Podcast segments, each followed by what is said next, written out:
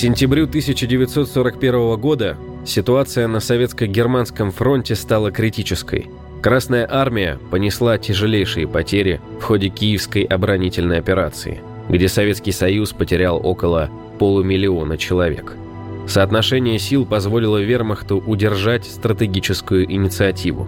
Немцы рассчитывали в короткие сроки нанести окончательное поражение Советскому Союзу. И пока главный кулак немецких сил направлялся к Москве, группа армий «Юг» под командованием Герт фон Рунштадта устремилась на захват Крыма, Донбасса и Ростова-на-Дону. Об опыте войск Рунштадта говорит тот факт, что именно они сыграли ключевую роль в разгроме Франции. Немецкие войска подошли к территории Ростовской области уже в начале октября 1941 года. Для наступления на ростовском направлении немцы развернули первую танковую армию под командованием генерала-фельдмаршала Эвальда фон Клейста. Из материалов допроса фон Клейста. Москва, 1949 год. Подготовка к вторжению на советскую территорию была мною закончена в середине июня 1941 года, и тогда же я выехал с моим штабом в район Томашов-Замостье, где уже находились подчиненные мне корпуса. Помимо дивизии вермахта, в подчинении Клейста находились итальянские и словацкие части. В состав первой танковой армии включили и две элитные дивизии СС. Первая – это моторизированная дивизия СС «Викинг», которую комплектовали добровольцами из Нидерландов, Бельгии, Финляндии и скандинавских стран. Второй же стала моторизированная дивизия Лейбштандарт Адольф Гитлер – ее сформировали на базе личной охраны фюрера. Считается, что она стала одной из наиболее результативных воинских соединений нацистской Германии. К ноябрю 1941 года силы Красной Армии могли только замедлить наступление немецких войск на ростовском направлении, но не остановить. И пока советские части сдерживали группу Клейста, жители Ростова возводили оборонительные сооружения на подступах к городу. Линия обороны протянулась на 160 километров по фронту и более 30 километров в глубину. 5 ноября группа Клейста приступила к захвату Ростова. Немецкое командование стремилось избежать штурма укреплений на подступах к Донской столице. Поэтому немцы решили обойти город через шахты и Новочеркасск. Они планировали окружить и уничтожить части 9 и 56 советских армий. Главный удар немецкие войска нанесли по позициям 9 армии под командованием генерала Федора Харитонова. Клейст хотел прорвать оборону в направлении города Шахты, но войска Харитонова нанесли три мощных контрудара по вклинившемуся противнику. К тому моменту наступательный потенциал немецких войск уже заметно снизился. Времени и сил на обходные маневры у Клейста не было, и немцам пришлось прогрызать мощную оборону Красной Армии. Штурм позиций на подходе к Ростову стоил немцам четырех батальонов мотопехоты, более 100 танков и бронемашин. Но уже к 8 ноября Клейс потеснил врага Харитонова на 30-35 километров. Однако глубокая оборона и контрудары войск 9-й армии вынудили немецкое командование отказаться от первоначального плана. Спустя всего 4 дня после начала наступления перед Клейстом поставили новую задачу – овладеть Ростовом прямым ударом с севера. Из материалов допроса генерала-фельдмаршала фон Клейста 9 апреля 1949 года. В конце ноября мне был дан приказ прорвать двумя танковыми корпусами фронт советских войск в районе Ростова, пройти как можно глубже в расположение советских войск и разведать боем силы противника на фронте против группы «Юг».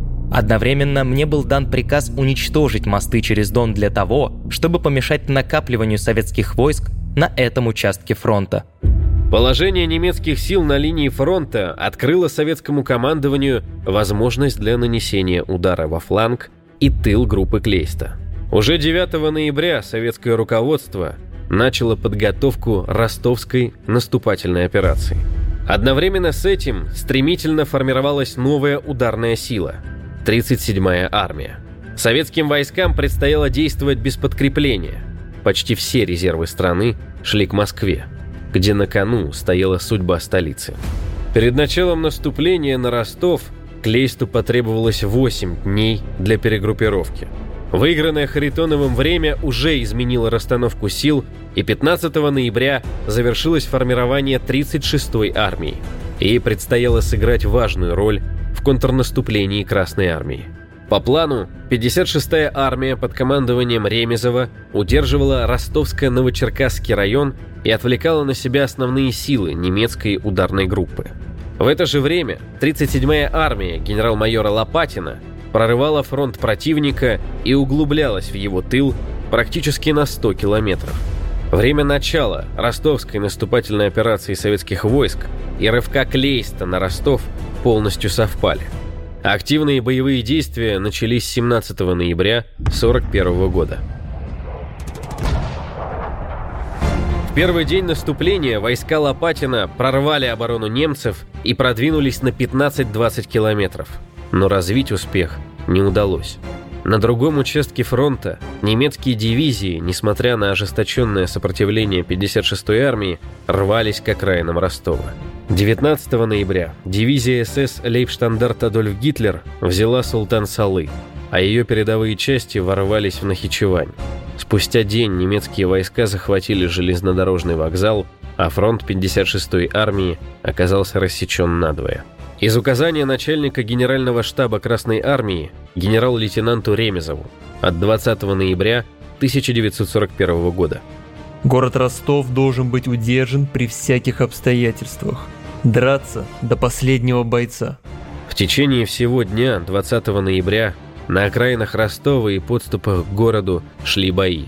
230-й стрелковый полк НКВД и части 347-й, 343-й, 353-й и 31-й стрелковых дивизий отражали атаки немецких танков и пехоты.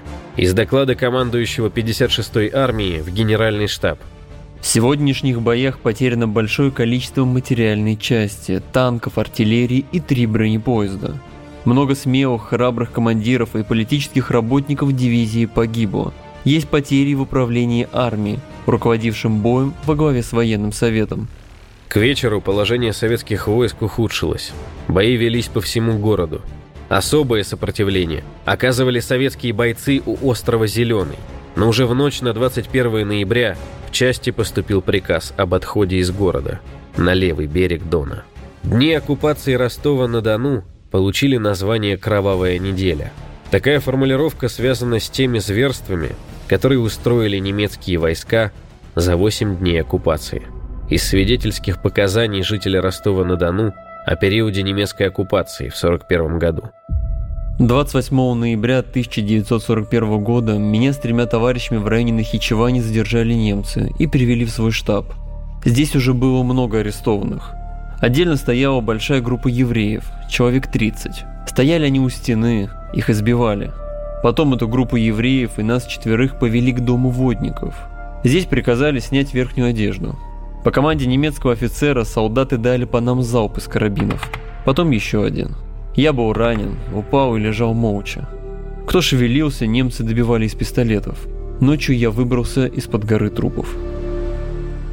Пока немецкие войска терроризировали население Ростова, 37-я армия Лопатина продолжала медленно, но уверенно теснить немецкие войска. Уже к вечеру 29 ноября войска 9-й и 37-й армии заняли выгодные позиции у Ростова-на-Дону. Над дивизиями Клейста нависла угроза удара по правому флангу и тылу. Продвинуться дальше немецкие войска уже не имели сил – и группа Клейста оказалась охвачена советскими войсками с юга, востока и северо-запада. 22 ноября 1941 года штаб юго-западного направления, а также командованию 56-й отдельной армии пришла директива Ставки Верховного Главнокомандования. Потеря Ростова не отменяет вашу задачу удара по тылам группы Клейста, а наоборот, усиливает необходимость занятия вами Таганрога. Потребуйте от войск решительных, энергичных наступательных действий с задачей занятия Таганрога. Уже к 23 ноября войска Южного фронта продвинулись на 20-30 километров и вышли к реке Тузлов и населенным пунктам Новопавловка и Лысогорка.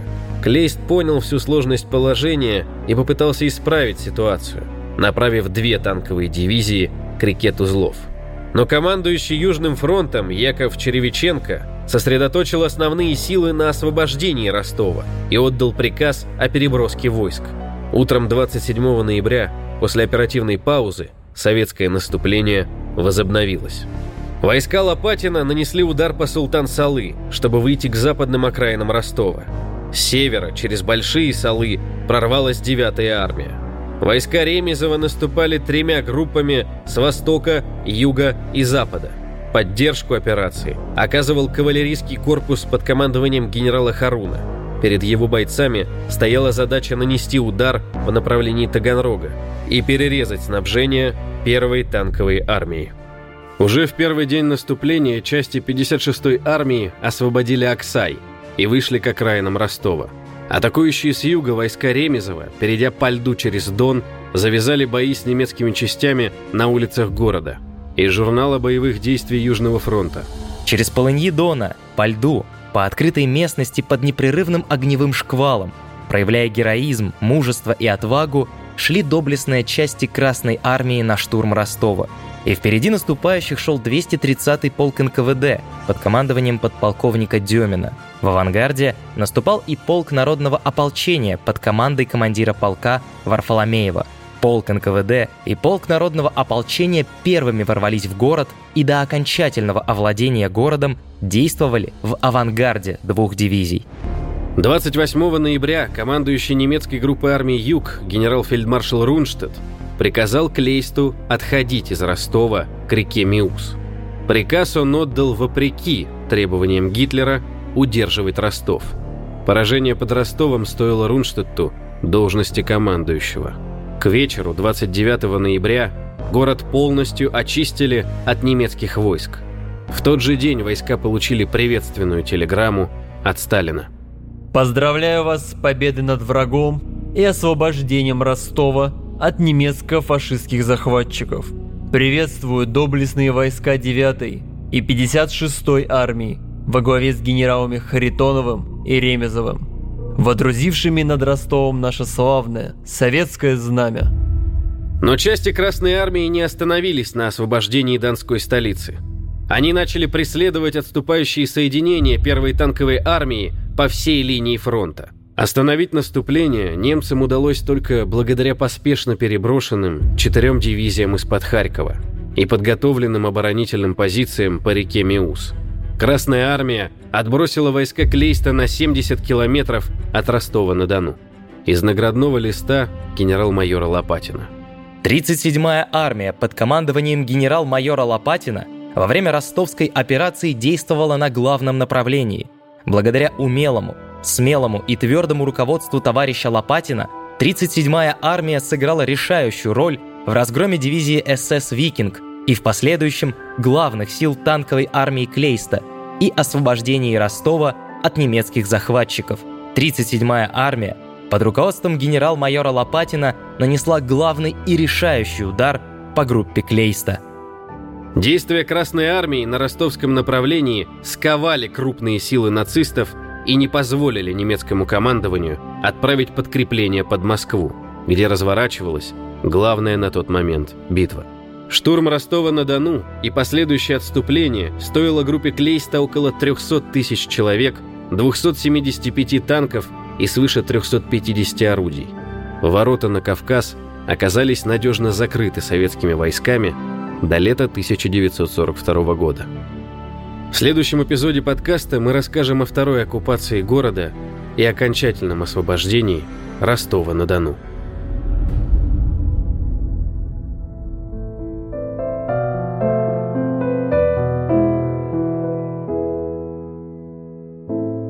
Когда прочла твоя родная, что под Ростовом сломлен враг, прочла, быть может и не зная, что ты сражался в тех краях, то вновь к работе кропотливой она, наверное, взяв клубок, вернулась с мыслью горделивой.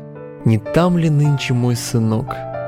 Когда твой мальчик краснощекий от школьных сверстников узнал, что где-то там, в степях далеких, разбит фашистский генерал, он твой, любимец незабытый, твой сын и будущий боец. Он так и понял – немцы биты. Что ж, Это бил их мой отец. Настанет срок, народ-герой сметет врага с земли родной. И слава первого удара, она навеки за тобой.